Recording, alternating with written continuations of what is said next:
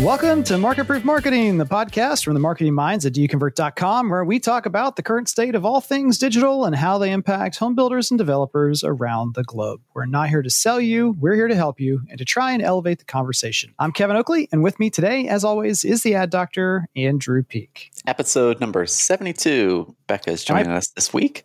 Hi. I point at you every time I say that, Andrew. Yeah, you do. Is there a picture or yeah. You're looking at like my Slack? No, I'm just bio. like pointing forward. Like it's, it's oh, you. Man. Pretend I in a couple weeks so we could probably do a live I know. episode.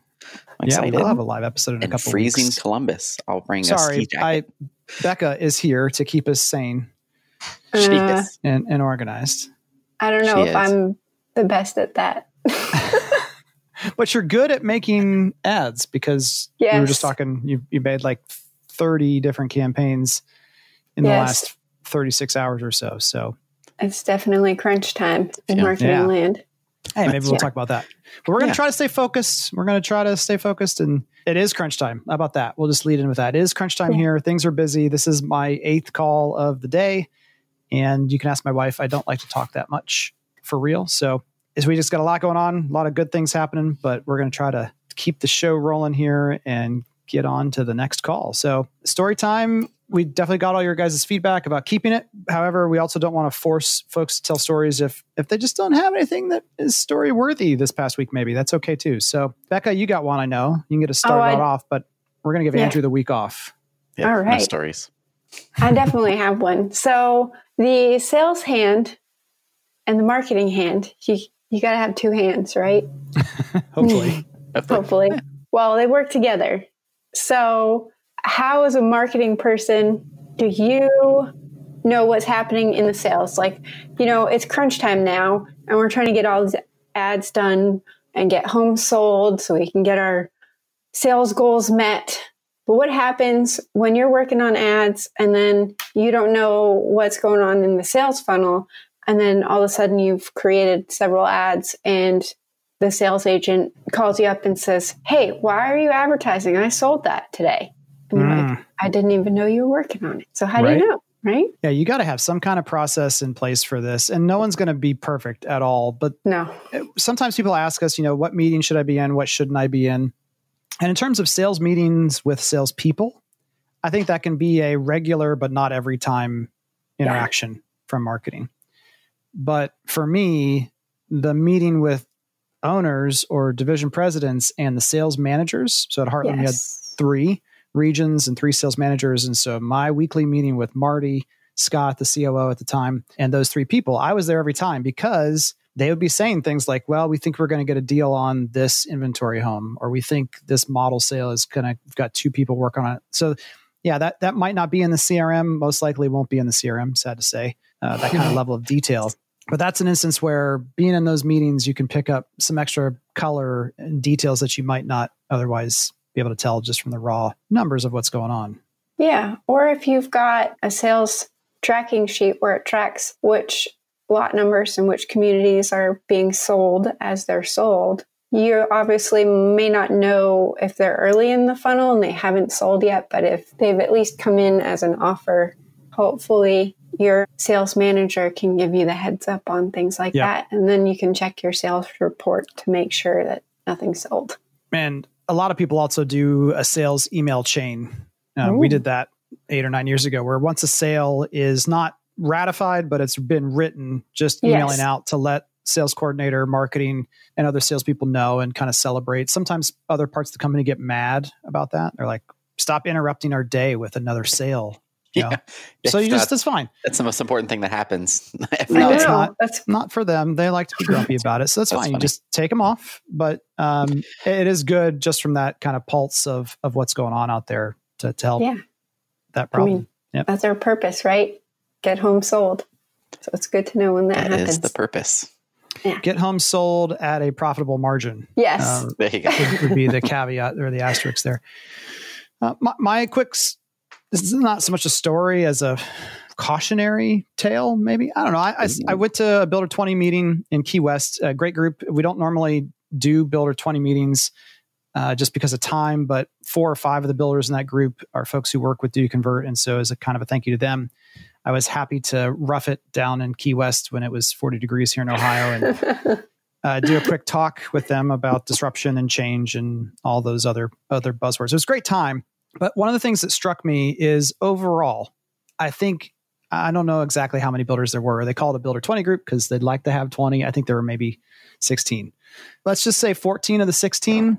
Every interaction I had at dinner one, dinner two, or uh, giving the talk, for the most part, was kind of like, we got all this stuff figured out, or we're having a great year, or profit's great. And, and of course, there was the kind of this feeling of, but we don't know what tomorrow is going to bring, which is why I was there, right? We don't know what the next quarter is going to be. But for right now, like, I know you probably got some good ideas for us, Kevin, but like everything is just rolling along. And we talked about this at the online summit as well, that quick story I gave about Muhammad Ali and Superman doesn't need seatbelts when he's going on a plane with turbulence, and the and the co- mm. uh, stewardess saying, Superman doesn't need planes either. Put on your seatbelt, dummy. And she didn't say dummy, but you know, just put on your seatbelt.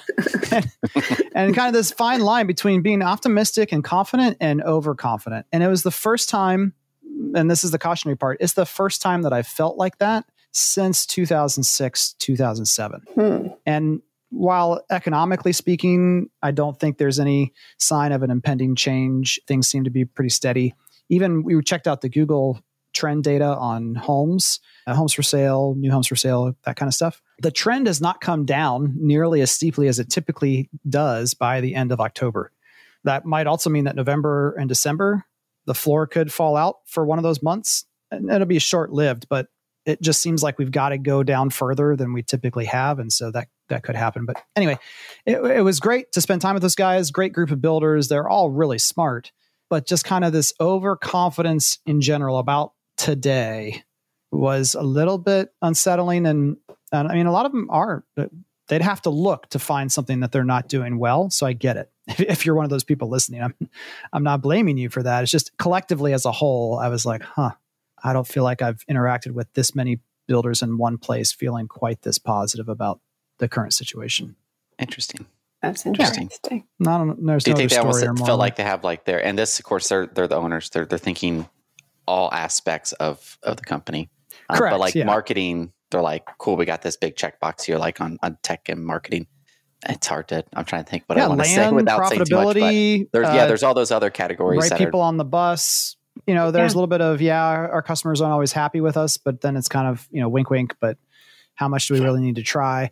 Again, it's it's not anyone individually. It was just kind of this collective. And I also wonder, to be fair, since it's just the three of us talking here, it could just be that, you know, some of the bravado of being around the other people in the group, you don't want to kind of admit any this is yeah. true. Yeah. failing. That also could be yeah. it, you know.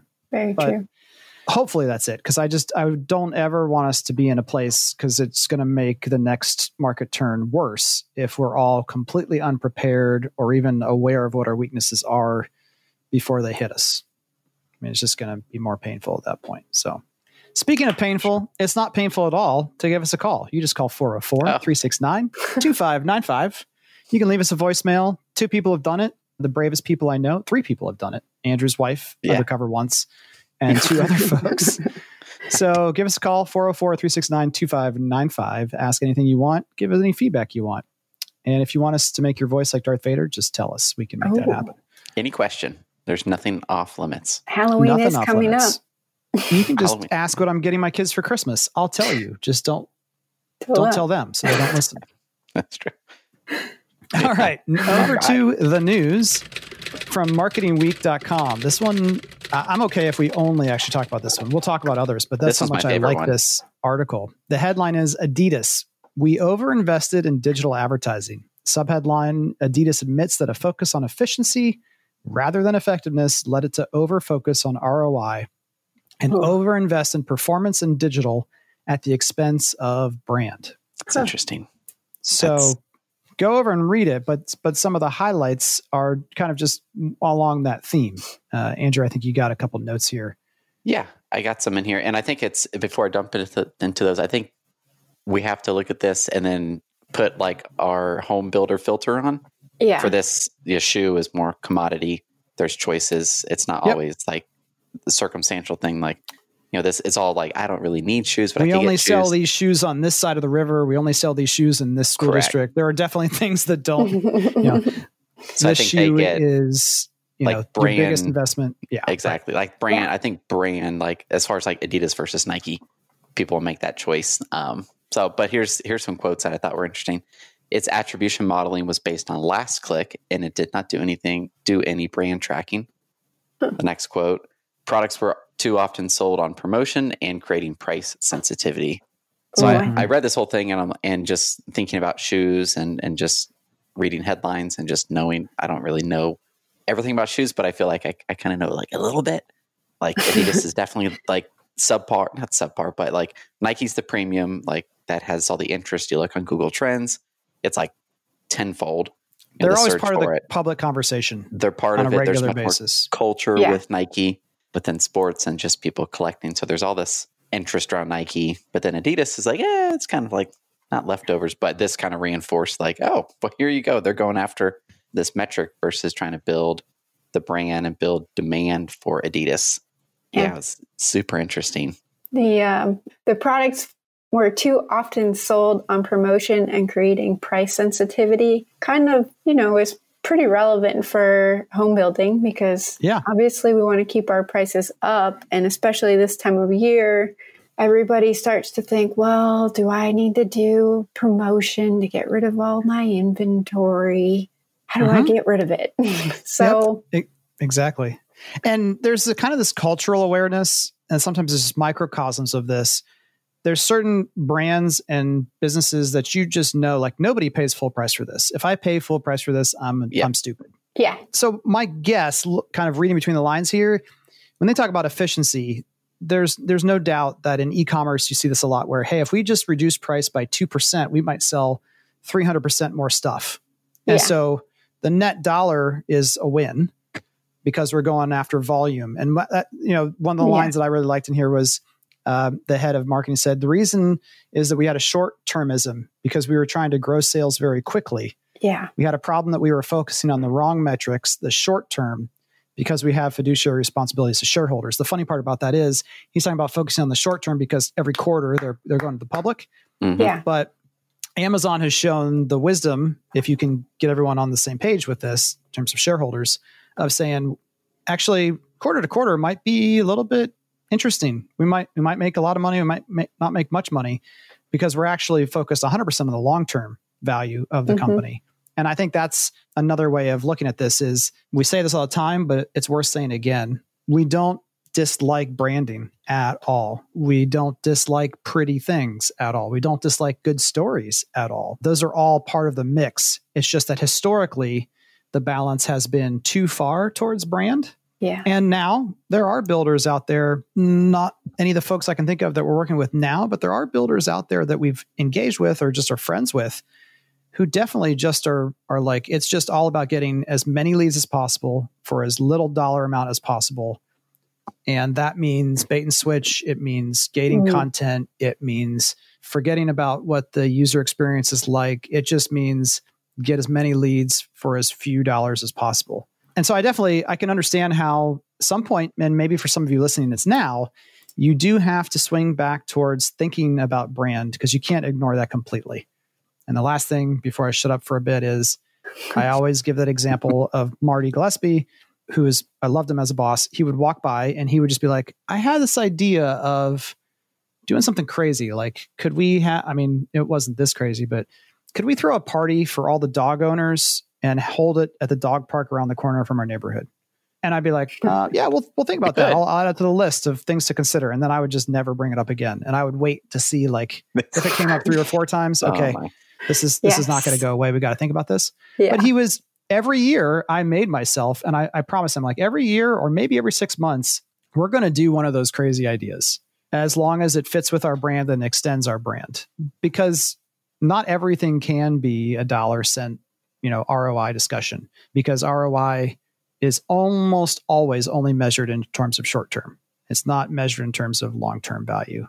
And when you're talking about brand, that's what you're building. Anyway, good article. Go back and, and read it in the show notes. Um, lots of other good stuff in there. But it was, it was, I think I was also just really excited to see a marketer be honest in that sense of like, yeah, we just swung too far that way and we've got to come back. Yeah. Do you think, really, really. not that we want to spend the entire time on this one, but do you think, so I view this more as they had, so they had this marketing, they weren't focused on the right thing. And then brand could also get tied into this like weird word, like what, what, what are we doing building brand? But mm-hmm. I kind of viewed it as like more product issue, like Nike product is better than Adidas. More people are talking about Nike and pictures well, with Nike because of the product, not necessarily because they like Nike, but because there's, say there might be like twenty models of Nike shoes that people like versus Adidas has four or something. Does that make sense? I'm just, I, I do. And I, and I think there's something to that in terms of a product like a shoe. You've got to create a story within the product because we all own shoes. And so unless the shoes are falling apart, like what is the story and the brand around, like we created this new kind of foam and now there's a newer kind of foam Super and now duper. we use foam with bubbles in it. And yeah, so, right. so I think there's some of that, but I think it is more um, advertising, marketing, and branding in the traditional sense of, I mean, I can't name them all, but I've seen, w- I, I have personally watched way more videos from Nike that has nothing to do with their apparel yeah. than I have ever seen from Adidas ever. Like oh, if I'm sure. thinking of a, a golf video from Adidas kind of sticks in my mind of, of a golfer that they had sponsored who was just kind of following him in his life. But in terms of just, are you an athlete and you like high performance? We're here for you. The product's there in the background and maybe has a close up, but I just think Nike is intentionally invested in more things that don't have short-term R O I. Mm-hmm. Definitely. And Adidas is more traditional e-commerce and retail in that sense. Does Nike do like limited batch shoes? Oh yeah. yeah. I think they both, yeah, I think they both do, they but both Nike do. a lot more. And then like the, I forgot his name or I can't pronounce his name, so I didn't remember it. But the first guy to run the two-hour marathon, under oh, two yeah. hour, oh, yeah. he was mm-hmm. in Nikes. So then you're like, oh, okay. shoot, well, that's like that's huge brand building. Story. Yeah. Because of the product. I, I guess I'm thinking like it goes back to the product, which might be more like with home builders. It's yep. you could only build in sub-tier at this. I don't know. I'm not a builder, like the person making the decision. But like if you want to be the premium, you can't have not premium locations, not yeah. premium uh, products. Exactly right. Right? Like you it needs to... A. be you mm-hmm. have all of it. You could kind of, I'm sure Nike, they have forty dollars shoes, but then they also have the high end fancy stuff. Yeah. I was going to just say, be careful what you wish for, or be careful the brand you build, because that's exactly the danger is what Nike has to do to maintain that brand now and yeah. the amount of money and energy and effort. I'm not saying they shouldn't, but what I'm saying is Nike, Coca-Cola, those kind of brands, they now have, they have to be part of the conversation on a continual basis. Yeah. And mm-hmm. so this is, this goes back to kind of a different idea that, that I've talked about in a slightly different way. Know who you are, or if you're not the owner, know who you work for. And they might say, I want to be the luxury brand. Yeah. But if you know, because you work for them, that you're not, and you're not on the path to be, and you don't actually care about customer service, really, like those are all things that it's probably better just to find somewhere else to work than to create this. Because even if you're wildly True. successful, yeah. company's going down because now expectations are set at a different place that you can't reach. Yeah, even higher. Yes. Yeah. Yep. That mm-hmm. makes sense. Cool. Good combo. That's a good combo. Uh, so from thirty thousand foot level down to the two hundred foot level from, from digiday dot com. As the third party cookie crumbles, publishers scramble for alternatives. So... When it comes to cookies, my favorite is the fortune cookie, which, by the way, was Ooh. not invented in any part of Asia at all, pure, purely hmm. Western. Uh, we had a Chinese exchange student who stayed with us one time, and we went to, went to a Chinese restaurant, and they brought out the cookies, and he's like, what's that? And my dad's like, it's a fortune cookie, don't you know? He's like, he just starts laughing. The what? Never heard of such a thing. Third-party cookies, and why are they crumbling? It's all about privacy. So a third-party cookie is any cookie that's not owned by the company collecting the data from their own website or their own point-of-purchase system. So examples would be, you know, the Facebook pixel is first-party. It's a first-party data source for Facebook. It is a third-party data source for Facebook. And so this is just a really cute, creative headline that basically says everyone's in a scramble to own fully all the data from their own customers themselves instead of relying exclusively on third parties. Uh, does, that, So if you're a publisher, you own the site, you're trying to find a way to, you own the first party data, you have more rights to yep. it. How can I yep. monetize this legally? Being that Rand Fishkin had a really good point on his Twitter. It was like a day or two ago. He talked about the, what's the uh, acronym in the U K? They did the um, G D P R. Oh, the, yeah. He had this whole mm-hmm. conversation about it. Like he thought, he, and had a good point. Like it's only made the internet worse. Like no one knows what it is. You have to click this, like, I accept this cookie thing. You don't even understand it. Yes. And people were like, yeah. no, you're wrong. He's like, well, like the ninety-nine, it was, it was interesting to read. This no, is, he's right. Yeah, I agree with him. Yeah. It, it's made it easier for the larger companies to do business and harder for the smaller ones. And then the consumer at the end of the day, no impact, because you just want to get that dumb pop-up thing off your screen as fast as possible. Mm-hmm. So you don't even... True. Just like we always talk about, you give them the tool, no one has the time or cares to put in the energy to really understand what is the decision I'm trying to be asked to make here. So yeah, I mean, the, the article talks about basically, you know, News Corp, which owns the Wall Street Journal, the Times, the Sun, in the U K. They established their own I D for readers on the site because they don't want to just be relying on Google's cookie or some other third-party cookie source tracking who's reading what and from what device. They want to own that themselves. And and all of this is just because of the fear that at some point, what is the next thing beyond G D P R is just you own your own data. And I think at some point, I would not be surprised a decade or so from now, where there are laws put in place where it's first-party collection of data only combined with temperancy of data, if that's even a word. Meaning, I like it. You can keep this kind of data, like you can keep the customer's contact information forever, but what web pages the co- customer looked at and what different houses they priced out before they ended up purchasing, that's got to be deleted after six months. Because that's just part of the problem. We kind of say it jokingly of, glad, I'm glad I'm not a kid today because everything I ever do would be tracked and monitored and and around forever. That's kind of part of the problem, is that everything we do is around forever. Yeah. And companies can't help but collect it all. And so I would not be surprised if at some point that's the next thing, is destruction of data, even if it is first party. Yep. So I think that's yeah. what long-term in- impact could really change the, uh, I guess if you're buying programmatically or on display networks, which mm-hmm. we don't really mm-hmm. do much of that because put your money on Facebook. But I don't know if there'd be even more networks, or the prices would, I feel like this would just create prices to be higher because there's just more complexity to this individual group of sites of publishers giving access to their data. Yes, but also it could. Right? End, I mean, I think you're. I think you're right. That's definitely one path. The other path is advertising becomes less expensive if you have your own good data that you don't need to, yeah. to pay for for someone else's. It's true. So it's it just depends if it, it goes back to the idea of, again, the big companies who can do this well are going to be at a huge advantage over someone building fifteen homes a year because they've got yeah. I T teams and systems and processes to collect data uh, first party, and, and others won't. All right, my head hurts. So let's move on to something lighter.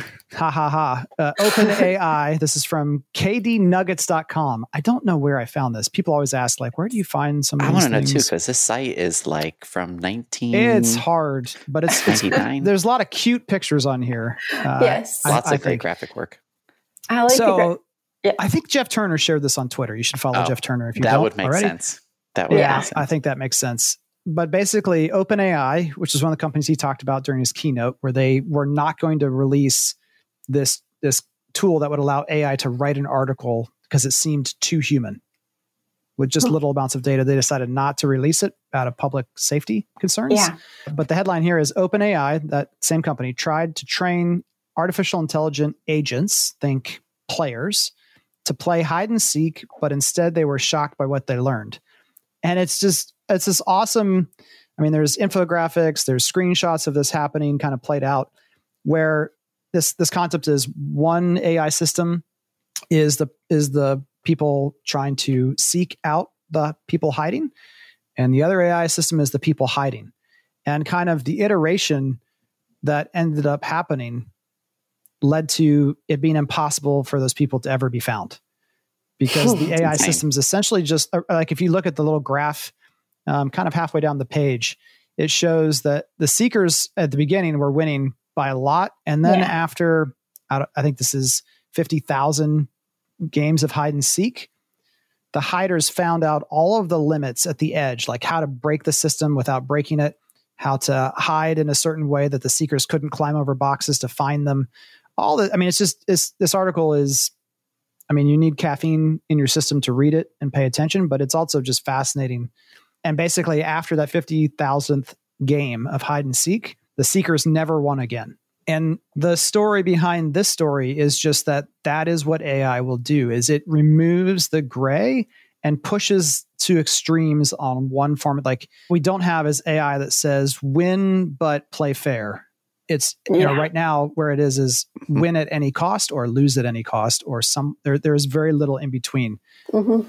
They just, they find the limits of, of the, of the place they're in, and they just push it to the exact edge. And I think, I can't remember, but I think when Jeff shared this, it was kind of like, is that the future we all want to live by, where there is no gray, there's no in between? In some parts of our lives, you might say yes.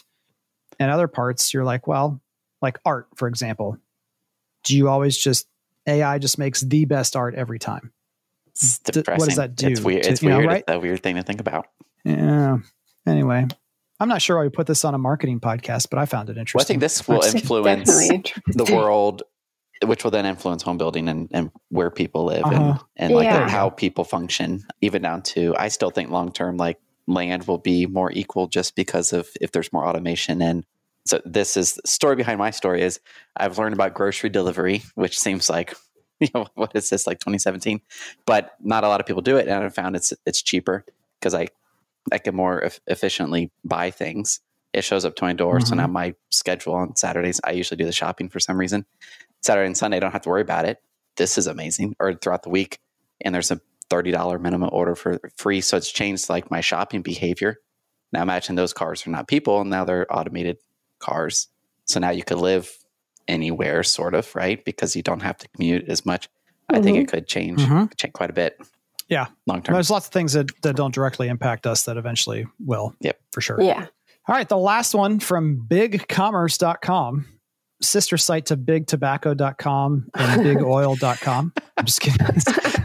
By the way, this is the first e-commerce platform I learned on. They had a standalone, it was had a different name, but they they sold it as like you put on your own server. And that was the first one I, this was oh, way back that. when. It's a small world it's after all. It's a small all. world. And the guy yep. has really cool, who started, he had really cool videos, kind of like uh, Rand Fishkin's uh, Whiteboard Fridays. He had similar ones, except uh-huh. only e-commerce focused.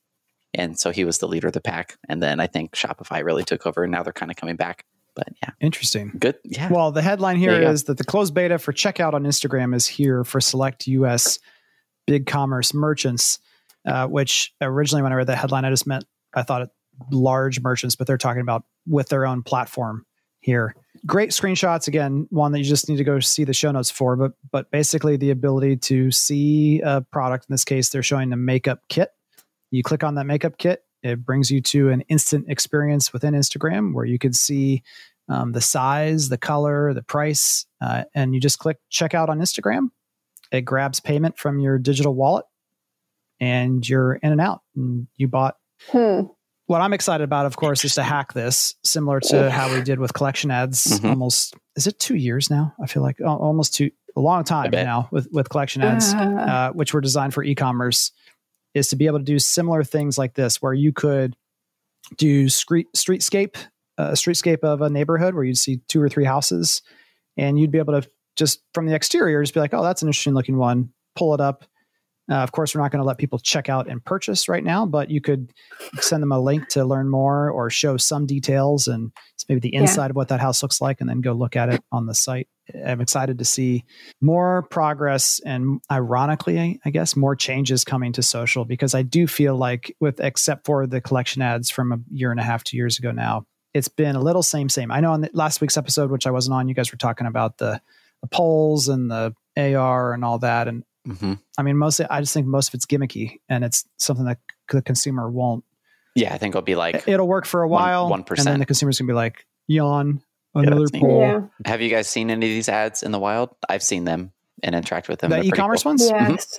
Mm-hmm. On no, Instagram. No one wants to sell me anything. If you, almost any clothing brand, it seems like you could, and they have a little icon on the picture that looks like okay. a little shopping bag. Let's see if All I right. can find a, a brand. Let's see if I can make it happen the next Let's, two I'm going to look at Nike. So I'm going to go look at Agara men's shirts. Those are my favorite. That's my favorite men's clothing shirt Let's see. brand. Is Nike doing any? Mostly because the buttons are really nice and thick. Now if I go back on. And then you click view products. Instagram, I will Let's report see. back. And see Adidas, what I find. There you go. Let's look. Yeah, it's pretty cool. I haven't seen checkout, but I've seen view website for like the call to action, but it does bring up the product yeah. in a instant experience. Yes, I have seen yes. that. I just haven't seen the full yeah, checkout, seen the checkout. Uh, part of it yet. I haven't seen the checkout either, just the website. Okay. Interesting. All right. Well, we're going to take a quick break. When we come back, we're going to be joined by David Allison. He's the author, lecturer, ex-global V P of marketing, and a mastermind behind the Value Graphics Database. And what does that mean? He's going to tell us, but in really short form, it means that demographics are just part of the story. And he thinks he's found a better way to figure out who your best customers are and then reverse engineer that into the marketing you do to, to reach out to them in the method they want to be reached, with the story that they want to be told, with the product they want to buy. We'll be right back.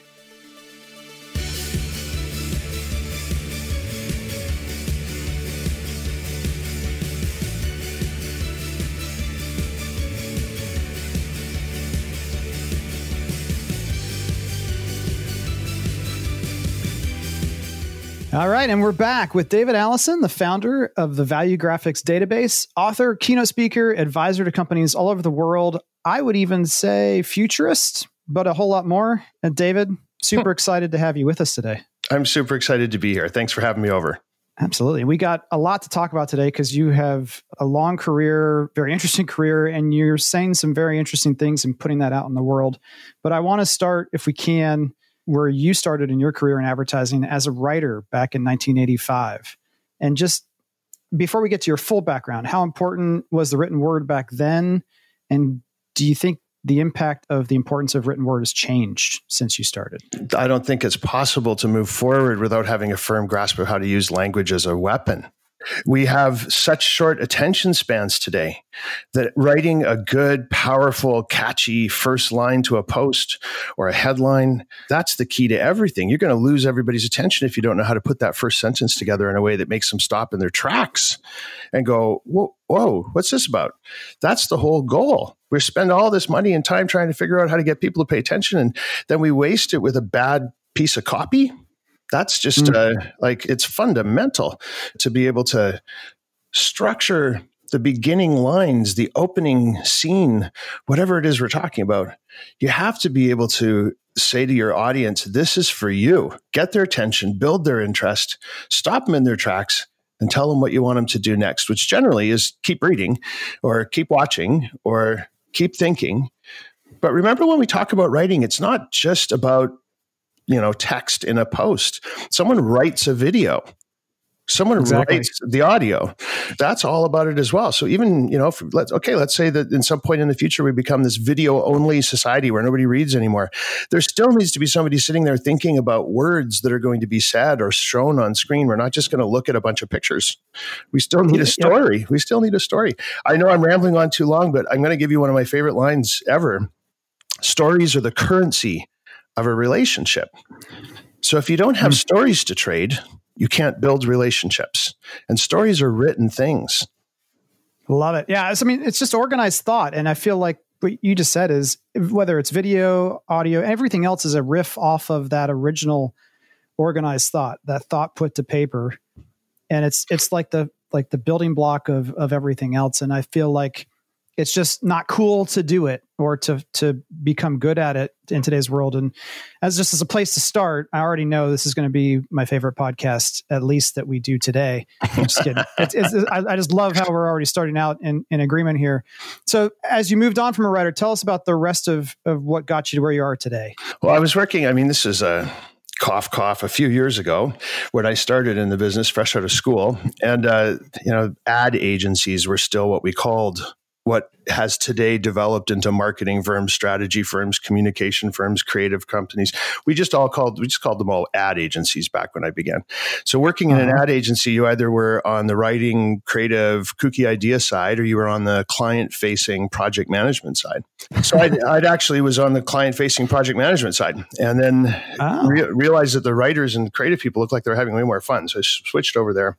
Went, you know, bounced around like you do when you're out of school at the beginning of the, your career, and ended up in a few different places, and finally just threw my hands up in the air one day and said, I'm going to start my own. And by that point, I'd managed to find my way to Vancouver, Canada, and started a little company and found a partner. And before you knew it, it seemed like a blink of an eye. We were at thirty people. And we were working with companies all of which for Vancouver. I mean, I know there's companies all over North America way bigger than that, but here, you know, the average size of a little company like ours would have been maybe ten or fifteen. So we had thirty. We were like the big dogs. Uh-huh. And then just started noticing something that was really disturbing, that we were spending so much time and so much money and sleeping under the boardroom table and ordering pizzas because we had a pitch tomorrow morning and all that stuff. And we were targeting groups of people who, to put it bluntly, didn't show up. Mm. Things would work sometimes and they wouldn't work other times, but there was yep. no way to put your finger on why one thing worked and one thing didn't. And even when things worked, it was always a little bit of a head scratcher. Why, for example, when we were, we did a lot of work in the, in the condo development industry. So a big giant condominium tower was built. We, we thought we knew who was coming. So we were doing all this advertising and marketing to try and get them to come and buy condos. And we were successful. It worked. People bought the condos, but then we'd, we'd go to the opening a couple of years after the campaign had finished, and we'd look around the room, and there wasn't a single person in the room who matched the demographic description that we were using to try and sell the condos. It's like, I, I, I joke about it and say, you know, Bob, Bob and Sally were our target, and there was no Bobs or Sallys in the room. So yeah, uh, it was, uh, but you know what? We sold out. So we just went and did it again and again and again and again. And it wasn't just condos. It was everything that we were working on. This, the same sort of hit or miss. And even when it was a hit, it was like, wow, well, these aren't the right people, but at least somebody came. So you start reversing that and picking it apart and looking at it and you're like, okay, something's going on here. There's some sort of unknown that I can't quite put my finger on.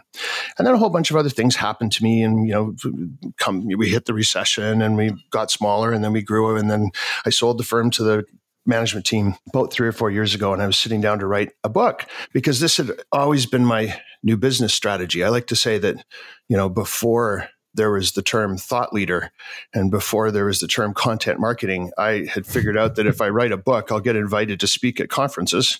And that's so they don't my, have to read the book, right? They can yeah, just no, no, no. talk about the book. Yeah, nobody ever reads the book. They, it's uh, it's just the world's most inconvenient business card. That's what a book is. Right. I'm, I'm kidding. I'm oh. kidding. Uh, so yeah, we were content marketing and being thought leaders, and so I sold the firm and decided to write a book. And I sat down. I was going to write a bu- another book about the real estate development niche that I'd always worked in. And the title of the book was The Boomerennials. And I, has, had, I had convinced myself that the, the thing that needed to be said was that we were building condo towers for people based on demographic clusters. That this is around that moment in time where all the uh, millennial bashing was started in the media. You know, millennials this, millennials that, they're ruining everything. They're eating all the avocados, all that stuff. So, I, and it just sort of, I, the previous book I'd written had been, been about baby boomers, and all the same stuff the media was saying about the millennials had applied to the research we'd done, could could be applied to the research we'd done for boomers. So it's like, wait a minute, these are these are kind of the same folks. So we'd done a bunch of surveys and we'd found that, in fact, nobody wants to live in a tower with people the same age.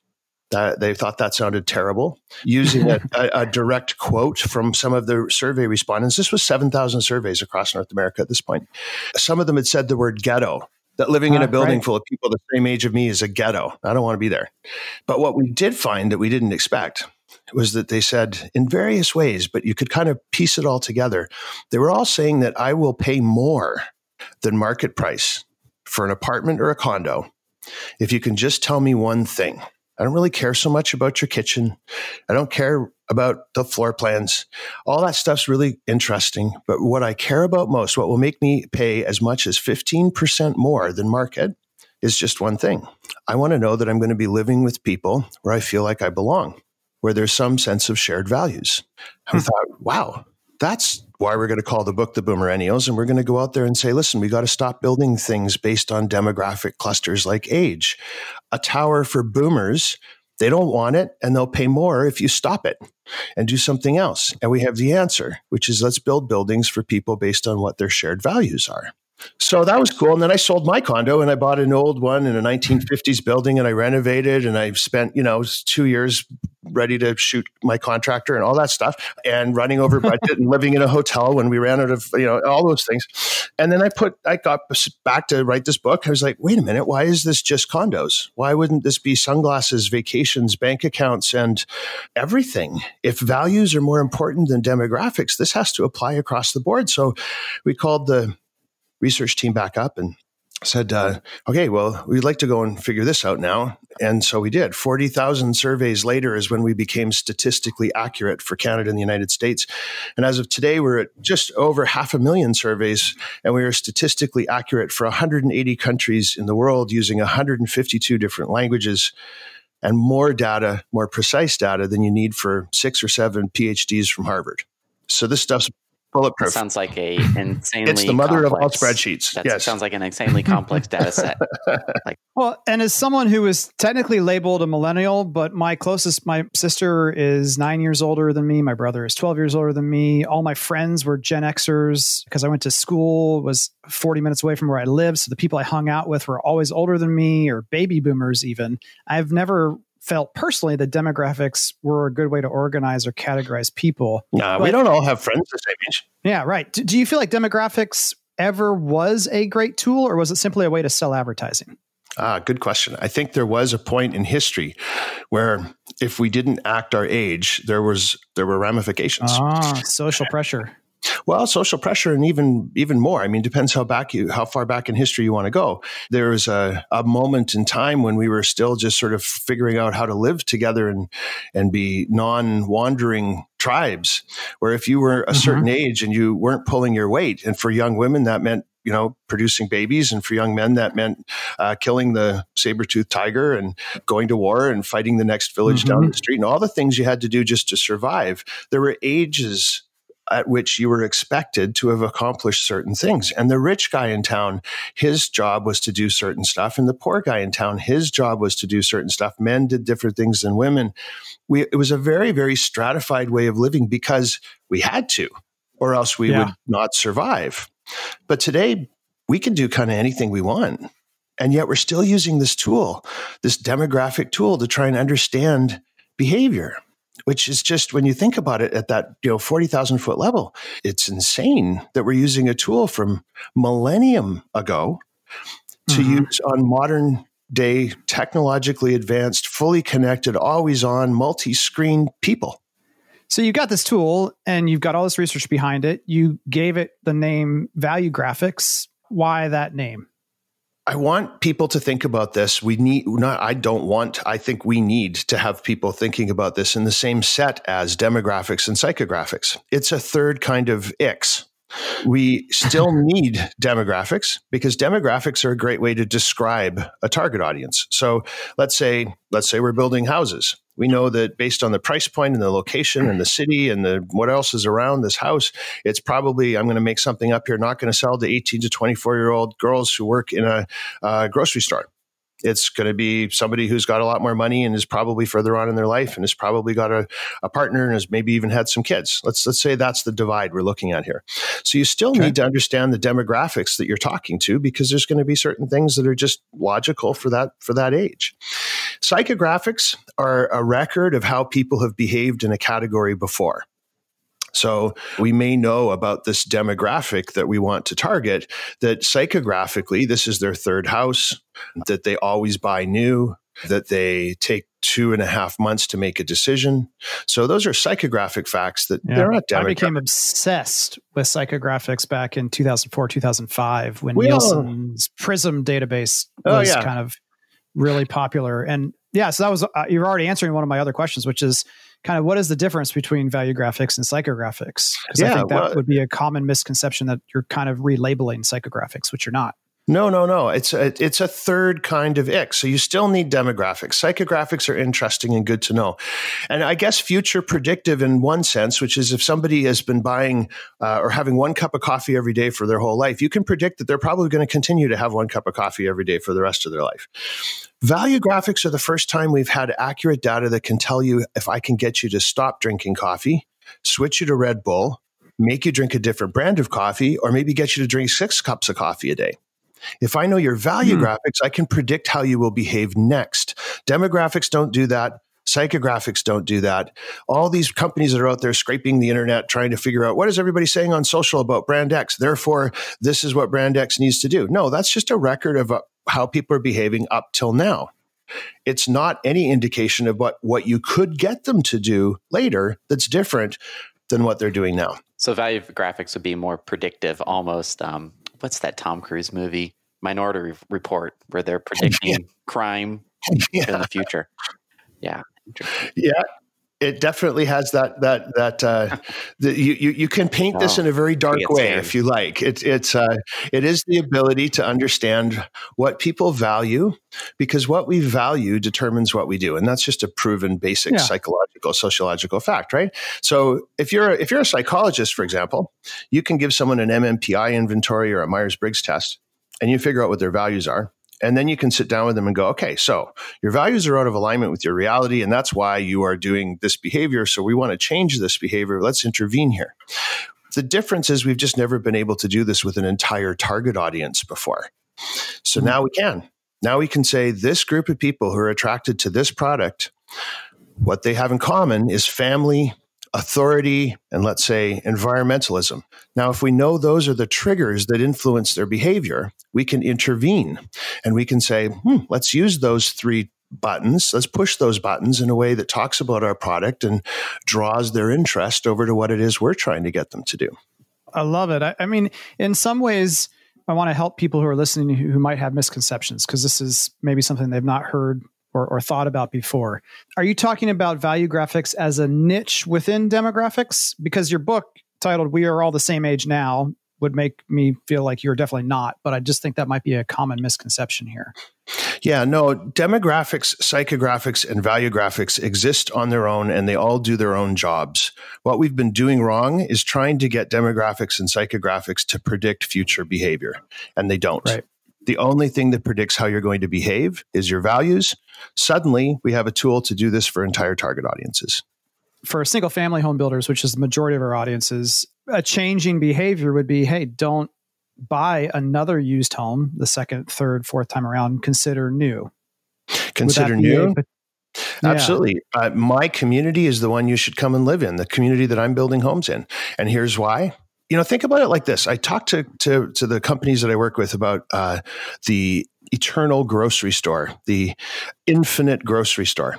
Every item on the grocery store shelf is a different thing you might talk about, a different tactic, a strategy, something that mm-hmm. you might use as a way to decide how you're going to talk to your target audience. And what we've been doing is wandering up and down the aisles and going, oh, let's give this a try. Everybody likes cinnamon. Let's let's take cinnamon. And instead, we now have a tool that can go into that grocery store and go, okay, you don't need to, they don't care about the cinnamon. They're, they don't hate it, but they don't care about it. But they all like, all of them, your whole target audience likes bananas, they like peanut butter, and they like white bread. So we're going to take those three things out of here. We're going to make all of our decisions based on those three things. We can make a bunch of different stuff with those three things, and we can do this in a bunch of different ways. But what's important here is none of the rest of that stuff in the world's largest grocery store, the infinite grocery store, none of it matters. Don't waste your time talking about cinnamon. It's not a commonly held ingredient. It's not a commonly held value in the way people make their decisions. It's only bananas, bread, and peanut butter. So medium message, how far along the communication strategy, advertising, how broadly do you feel that this applies? Because I, again, I can hear people thinking, this is awesome. I'm going to go figure out some value graphic information just so I can figure out where I should run my next set of ads that I already designed last week. Right. The answer is there's, there isn't anything that you're doing about your product, your service, whatever it is you're trying to put out into the market. There isn't anything you're doing that shouldn't be thought about through the set of values that your customers are using. So I talk about the three C's: culture, creation, and communication. Your internal culture needs to be ramped so that it's matching the values that your customers are looking for. So that means you're hiring people who reflect their values, who know how to talk into their values. You're answering the phone in a way that reflects and respects their values and triggers those values. You're doing everything you can to make sure that your company matches the values that your consumers are looking for. Then we move to creation. What product are you building? If people are huge family people, that's a different kind of kitchen layout than people who don't have any interest or time for family. Uh, there's there's a simple, concrete answer. Uh, then the third piece is communication. Every touch point, in from from physical touch points where somebody's touring a home, to uh, online digital ads, to uh, social media posts, to to story creation, everything you do. If you know how people are going to make a decision, then filter all your stories through that. Use those few ingredients from the grocery store uh, and make that the way you tell all your stories and position everything. Let me give you, um, I'll give you an example. We did a project. I'm back on towers because it's what I've done mostly, yeah. But this would apply to a house or a, or a community as, as well. So for this particular tower we were working on in Phoenix, it was a rental tower and they had a swimming pool on the roof. Uh, and every tower in Phoenix has a swimming pool on the roof or the backyard or the side yard. Sorry, it's, it's Phoenix. It's one hundred eighty degrees yeah. out all the time, right? So there's always yep. a swimming pool. Every other tower says, oh my gosh, this swimming pool is amazing. It's going to be so much fun. You're going to love it. It's like being on vacation twenty-four seven, three sixty-five. We have misters. We have palm trees. We have lounge chairs. There's going to be a keg party on Saturdays. You'll meet the woman of your dreams, the man of your dreams. It's like, um, oh my God, yeah, I live at a resort. Well, we... Mm-hmm. did a value graphics profile for this tower. And we found out that the people who were all attracted to this tower all shared a, a few different values, but one that I'm telling the story about is creativity. They saw themselves as creative people. So all we did with that swimming pool, same swimming pool. In fact, I think they were able to take some of the, the costs out of building that swimming pool. We just said, listen, this is the endorphin pool. This is the pool. This is the pool you come to when you get stuck on your creative project, whatever that might be. And you need to just get a little adrenaline, a little endorphin uh, hit, and you're going to be able to go back to your project and be more creative. So if you choose to live in our building, we gotcha. We understand what it uh-huh. is to be a creative person. So that's all we did, was just switch the way the story got told. Now, if we had started on that project earlier in the process and we knew that creative people were coming, I mean, amenities in that building might have been a, a dark room, uh, a, a paint room, um, maybe even a pottery room, uh, certainly places to display your creative output. Uh, they don't want a billiards room. What a silly waste of space that's going to be. Uh, yeah. They don't want a, an, an in-house movie theater unless there's some reason why we can tie that back to a story about how it's going to make me feel more creative. So if you go to a single family home and you just pick one item, like let's say, I know a favorite one, environmentalism. This is a really strong value for a lot of people, uh, mm-hmm. particularly over the last few weeks where we've seen climate action happening around the world. It's very interesting. But if we go and find out that the people coming to a particular community, a single family home community, or even a particular single family home, um, it's not an important value to them. That what they have in common, the buyer group, the target audience, is are, are, are the things. They're still up to you as a builder, as a as a developer, to be responsible and and do things in an environmentally sensible way. But don't put right. that at the front of your story. Don't make that the headline yeah. and the positioning for your product, because your people are not going to make a decision based on environmentalism unless that's one of their core values. Yep. And we've seen this and play out all kinds of different ways over the last uh, decade or two, when it, whether it's the idea of green building, energy efficiency. Builders here in the States made that mistake of doing it as merely a way of our home is better. And the customer said, okay, but it could, instead of making the price ten thousand dollars more because of this, could I just get the countertop that I want? And yeah.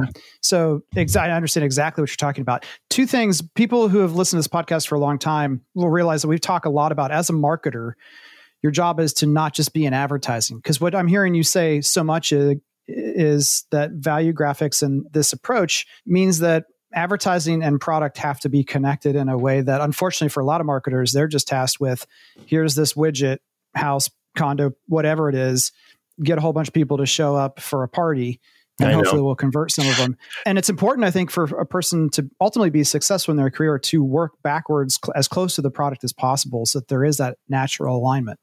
Absolutely. I mean, marketing tends to be the the the middle sister in the business world that, you know, d- doesn't get any attention until the last minute, where they're like, okay, we've built this thing, we've designed this thing, we've produced this thing, and oh right, we better tell somebody about this stuff. Uh, yeah. And you marketing guys, come in here and wave your magic marketing mojo over this and see what happens. Uh, and you better get it right. And if you do get it right, it was because our product was amazing. And if you fail, it's your fault. So uh, marketers are in a tough, tough spot. And I think one of the best things for me as an ex guy running one of these companies uh, is that now we can stand up in front of our clients and say, you know what? The fact that your wife doesn't like this because she hates green is not my problem. I have a half a million surveys in a data set behind me that have said, these are the three things this story needs to be about. Now, if you want to argue with me about font or about, you know, the size of your logo, that's fine. We can do that. But in terms of what's yeah. the strategy, what are we going to say? How do we go to market? We can now do that with data instead of, oh, I hope they buy this one. Um, this seems like it makes sense. It worked for the last three guys. Well, you don't want the same thing that worked for the last three guys. And by the way, the people who they thought they were talking to didn't show up, as my career proved. So what you yeah. want is to figure out, what do people actually care about who are going to really come and live here? And then if all you get to do is play around with how you tell the story about the swimming pool, fine. Ideally, you take that information and it gets, as you've just said, backwards integrated into the whole product, right from the design stage. It should be, who's coming? What do they care about? Let's build it for them. Yep. So the other thing, as you're talking, that I want to help you clarify for the listeners is how much, it sounds like a lot of what you're describing, some people might say, is persona-based uh, right. messaging or, yes. or communication. How do value graphics work with personas? Well, value graphics have sort of said personas are amazing, but we have to rip them up the way we've been making them, which is to look at a demographic group and say, okay, we're talking to uh, uh, sixty-year-old uh, potential home buyers, and they hate technology. So if there's going to be any technology in this thing, it better be like one big button that they push and it's just on or off, because they don't like uh-huh. any of that stuff. Well, what our database has proven is that's dead wrong. Just as much as it is wrong for us to continue. You know what, what drives me crazy now that I'm so focused on this stuff is you go into the toy store and look at the pink toys and the blue toys. It's like, what? Mm-hmm. Really? I mean, that's not just an issue yeah. about sexism. That's an issue around making assumptions based on demographics, right. that young people mm-hmm. are going to be like this and old people are going to be like that. And rich people are going to be, let's talk about rich versus poor. Let's talk about wealthy uh, buyers and, and, and, and less fortunate buyers. For the eighties and the nineties, when we were building homes, and even into the two thousands and the two thousands and tens, there was this assumption that boomers all wanted status.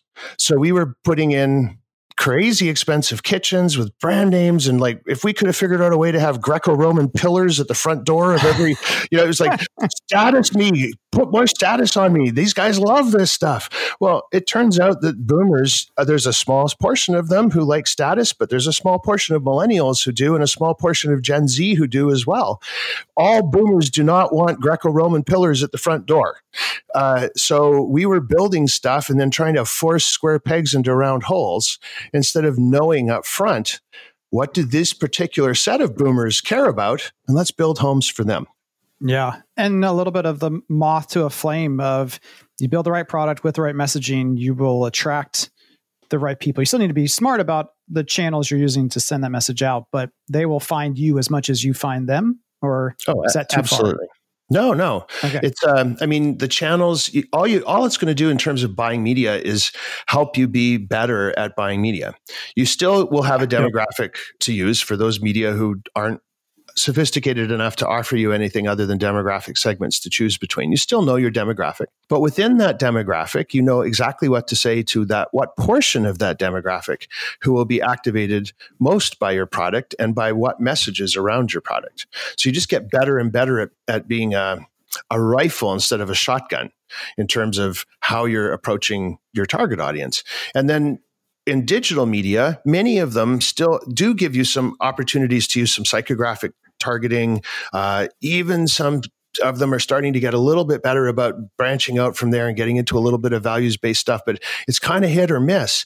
This is the first data set in the world ever in the history of humans where we've been able to figure out what everyone in the world gives a damn about, what they all care about. So, mm. you know, Facebook, Google, those guys, uh, they should come and talk to me one day and maybe I'll help them out. No, I was just uh, going to say, let's dial up Mark Mark Zuckerberg right now and get, yeah. get you in. That's like the, this is a perfect setup for my questions or where I wanted to lead us. So there's been a lot of changes this year with, with Facebook, especially on the real estate side. Um, and then just going back to like twenty sixteen and then uh, Mark Zuckerberg going on testimony in Washington and, and all the influences that can happen with Facebook ads. So with real estate most recently, you know, they took away a lot of the the targeting that we we have, even down to like the there is no demographic, no demographic targeting. Yeah, age, gender, we can't all. change. Even the mile radius now it has to be a minimum of fifteen miles, which is which is quite big. But what we preach and what we've seen is is giving Facebook more control where they optimize the delivery of the campaigns or the ads based on the actions of the people clicking it. Past that, we they don't really get the insight, I think, it because they would be, uh, there could probably be a lot of negative press if they gave like, here's how we decide who to show the ads to based on your action and this other set of mm. data that they say they don't know or they they don't want to be completely transparent on. Um, how does how does value graphics and Facebook ads kind of intermingle and live with with each other? Right. That's a big question. It's a huge question, but I'm going to blow it out and make it about social media in general. I don't want to pick on one. Sounds good. Ooh, um, awesome. So all of our data comes from social media. Now, before we jump to, oh, but what about people who aren't on social media? It's like the latest stat is ninety-six percent of the entire world is on some platform or another. Yeah, that's audience you don't have to worry about that with. We're, okay, we're okay, all good okay, here. Okay, good. Uh, and so... Uh, what we do to build our benchmark study in the first place is we use the targeting tools that are available through social media as a way to decide who gets to see a survey. That way, our database isn't just half a million surveys. It's actually what the statisticians call, you ready for this? I hope you're sitting down. They call it a random stratified statistically representative sample of the population. And all that means is it's like an exact miniature of the real world. We have the same proportionate number of men and women, mm. old and young, rich and poor, urban, rural, wow. for every country in the world that we are accurate. So it's a really, really highly yeah. organized set of data. And the way we've been able to do that is by using the targeting tools that come to us through social media that they think are for advertisers. We're using them to place surveys in front of, okay, we're running low on middle-aged women from Des Moines. Get some more of them in here. Yeah. uh, so, so we can yeah. fill up the The, the buckets that we need. Um, sure. Now, because of that, the data that comes out is is largely formed by the capabilities of social media. So it means that if you use this data, it's largely applicable back into social media because that's where it originated from. So it's a uh, there's a very I mean, it's not a one hundred percent overlap, but if our data comes out and says that the people coming to your, your, your particular home are entirely focused on the environment, there are social media tools out there that will let you search and figure out how to talk to groups, how to talk to uh, lists, how to talk to whoever it is based on the platform we're talking about who have an interest in the environment. And therefore, you know, you're targeting people. Uh, I talk about it this way. Uh, we've been slicing a loaf of bread in a regular old way for a very long time. And that's how we've been looking at demographics. Mm-hmm. This slice is eighteen-year-olds, this slice is men, this slice is whatever. All we're doing is suggesting that you slice the loaf the other direction, the, the quote-unquote wrong way, and find the values that are common across all those segments. And you may find that you've actually got a baguette here, that it's going to stretch outside of what you think your demographics are. That interest group will be much wider and broader than it was ever when you were doing it with this, with the, uh, with the vertical slices. So mm-hmm. you just take that little segment that's going across all these demographics and you apply it back into the same demographic tools that you've always used to buy your media with. But now you know how to do it a little bit smarter. You can add a couple of extra filters. You can even use human intuition and a brain and say, okay, well, based on what I know about my customers, these channels with this skew around these things and that particular group uh, makes a ton of sense. That may have not been fed up to me that way through uh, the program I'm using to determine where to place my digital um, my digital hits, mm-hmm. but but you can sort of start to make some more high-level decisions about where you're going to place money and where you're going to place those messages if you understand what people actually care about and not just their demographics and psychographics. To me, tying back to like the very beginning, we talked about writing being important. This kind of the change that we have with Facebook, where we have more limited options, and then to combining that with value graphics, what we say and the creative being used could be even more important than than ever.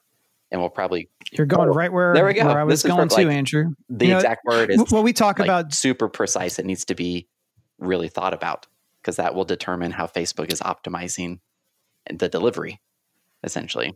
Yeah. Well, well what we talk about, David, with with our builders and uh, at different conferences that we'll speak about on this topic, is that Facebook's A I is like a little dog. It's it's a companion, and we tell it the result that we want to have occur. So if we tell the dog, you're going to get more treats if you get more form completions or more phone calls or text messages or whatever outcome-based thing we tell the A I we want, it says, great, I will, in this fifteen-mile radius, I'll figure out the people most likely to convert.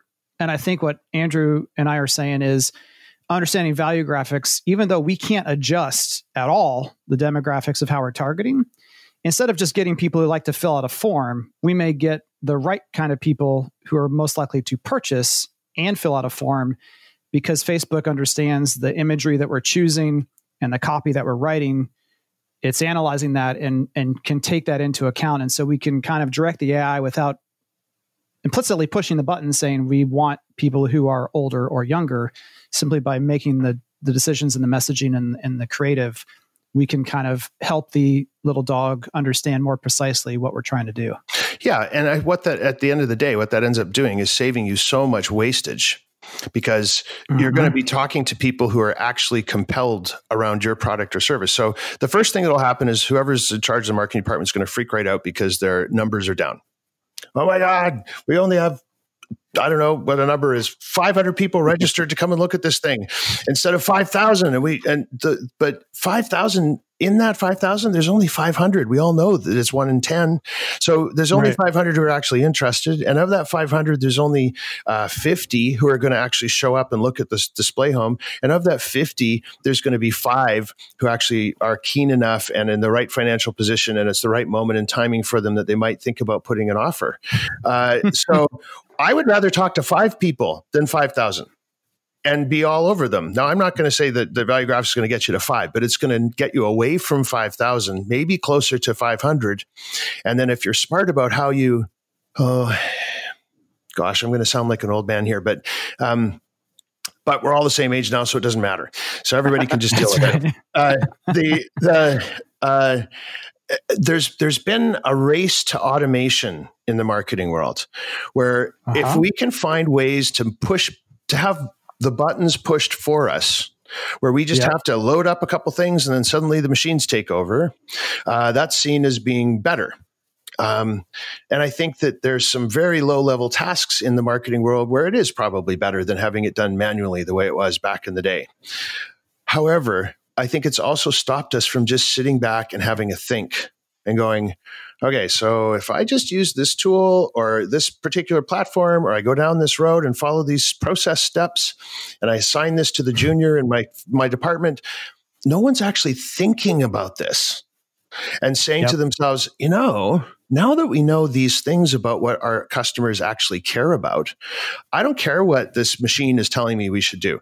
I think we should just tweak it a bit this way and favor that a bit more than this, and actually use our brains and not just rely on automation and repetition as a way to, to get the messages out there into the world. No, I think you. That's very we're, refreshing. We're all to hear. Part of the same old man's club here. Yeah, no, I mean, p- part of what you're saying that that I talk to people about every day, and they always turn their head like that confused child or pet uh, when you're saying it. Of you don't need this many leads, and they're like, "What are you? What are you talking about? We don't need this many leads. Do you even have a way to connect with that many people? Truly." N- no, that's why we have these quality score metrics and all this other stuff. Yeah, so we yeah, figure yeah. out.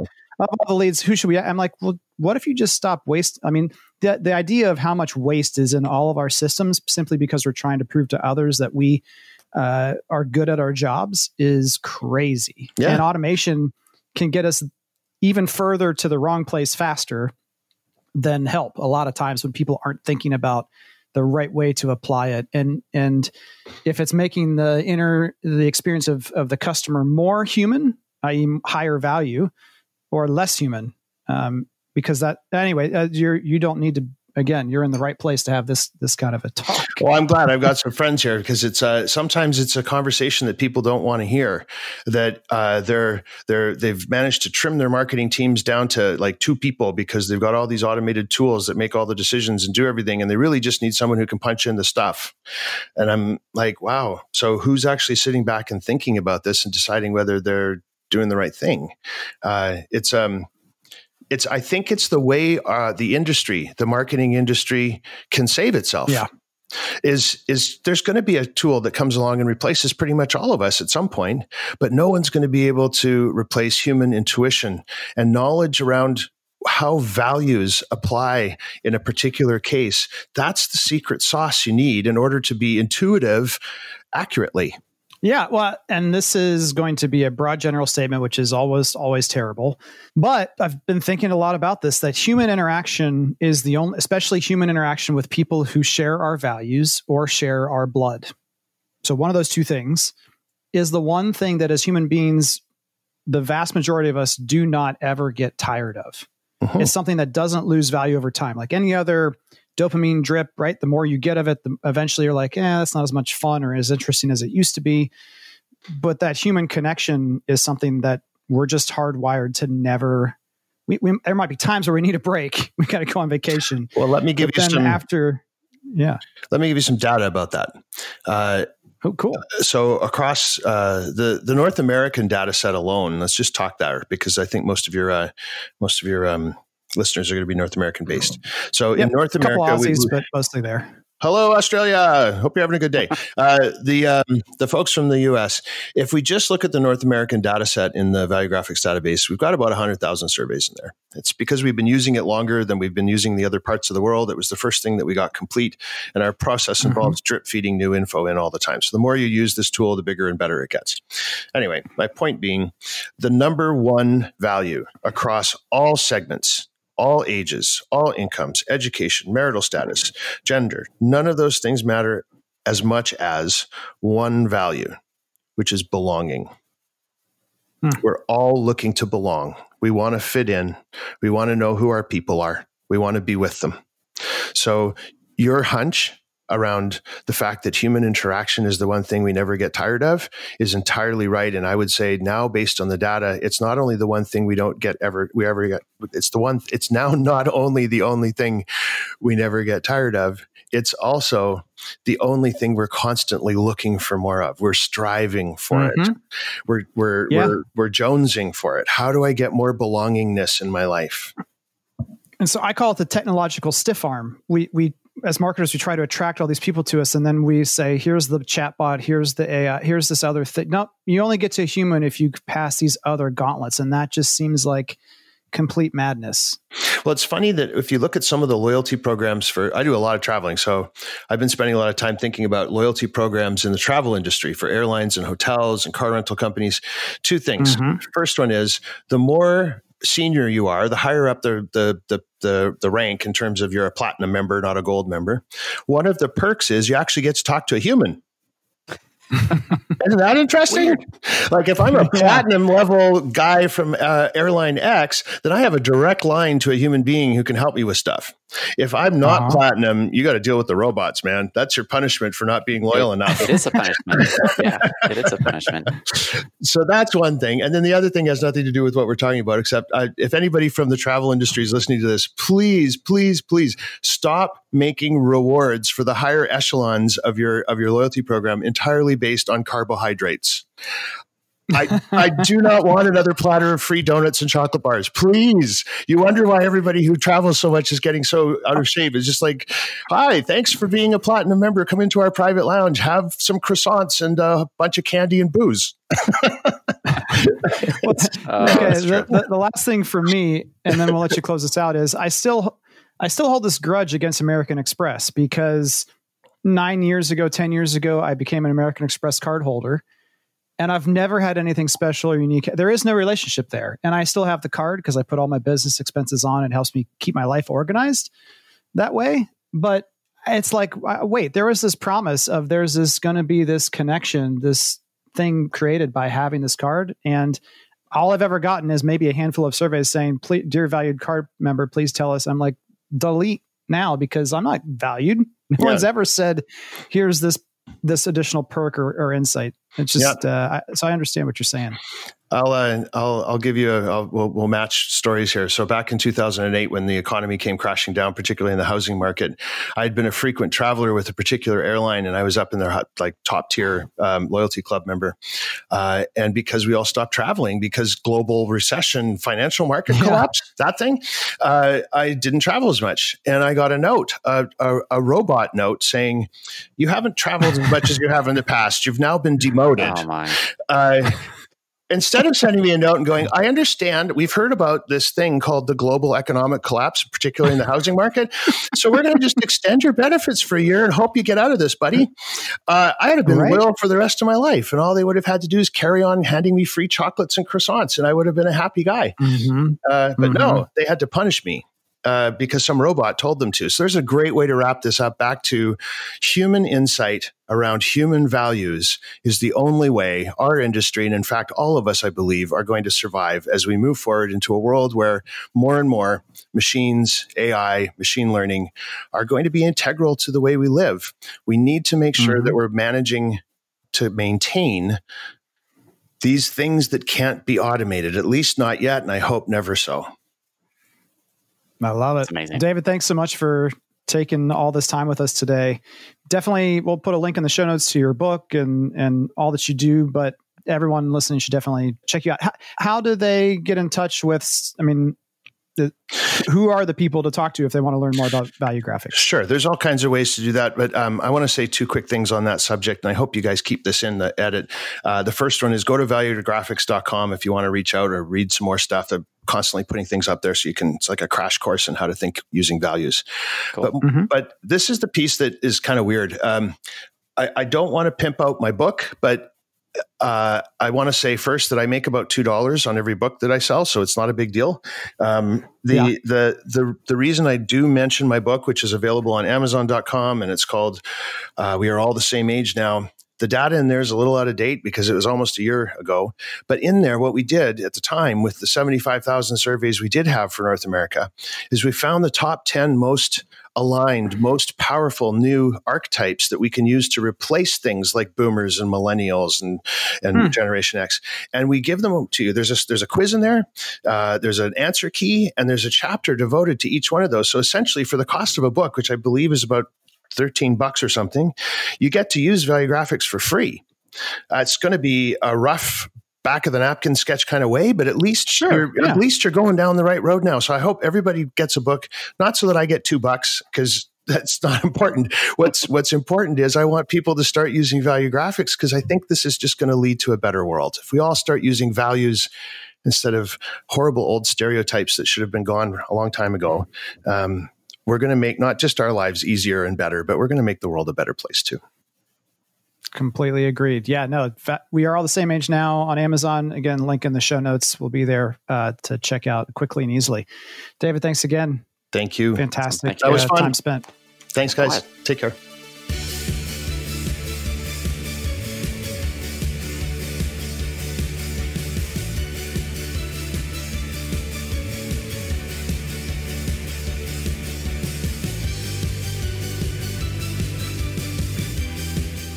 All right. Uh, David is a thinker. And, you know, what I really like is he didn't just have this idea and it's all theory, but now he's, you know, run all of these different, well, surveys, quizzes uh, to figure out all these different commonalities between different types of people. And so he's really putting some data behind the theory, which is, we're always excited about that. All right, Becca, read the new question of the week. We've slacked. I don't think we've had a question of the week for two or three times. So let's bring it back because this is my favorite part it's, when you guys get a chance to interact with us in the Facebook group during the week. Take it away. Has your builder ever been surprised by the buyer profile it thought it would be purchasing in the community before it was developed? So before the community existed, in the planning stages and even the pre-marketing stages, maybe even the grand opening phase, you're just kind of surprised, like, wow, we thought it was going to be this type of buyer. Uh, and it ended up, we were completely wrong. And my example that I think I've maybe told before, we were doing a townhome project, uh, kind of an infill at Heartland.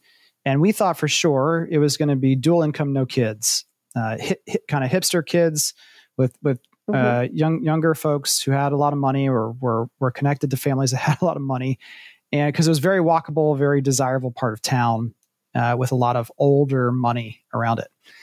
And boy, were we surprised. And thankfully, we were using the pre-sale without fail process.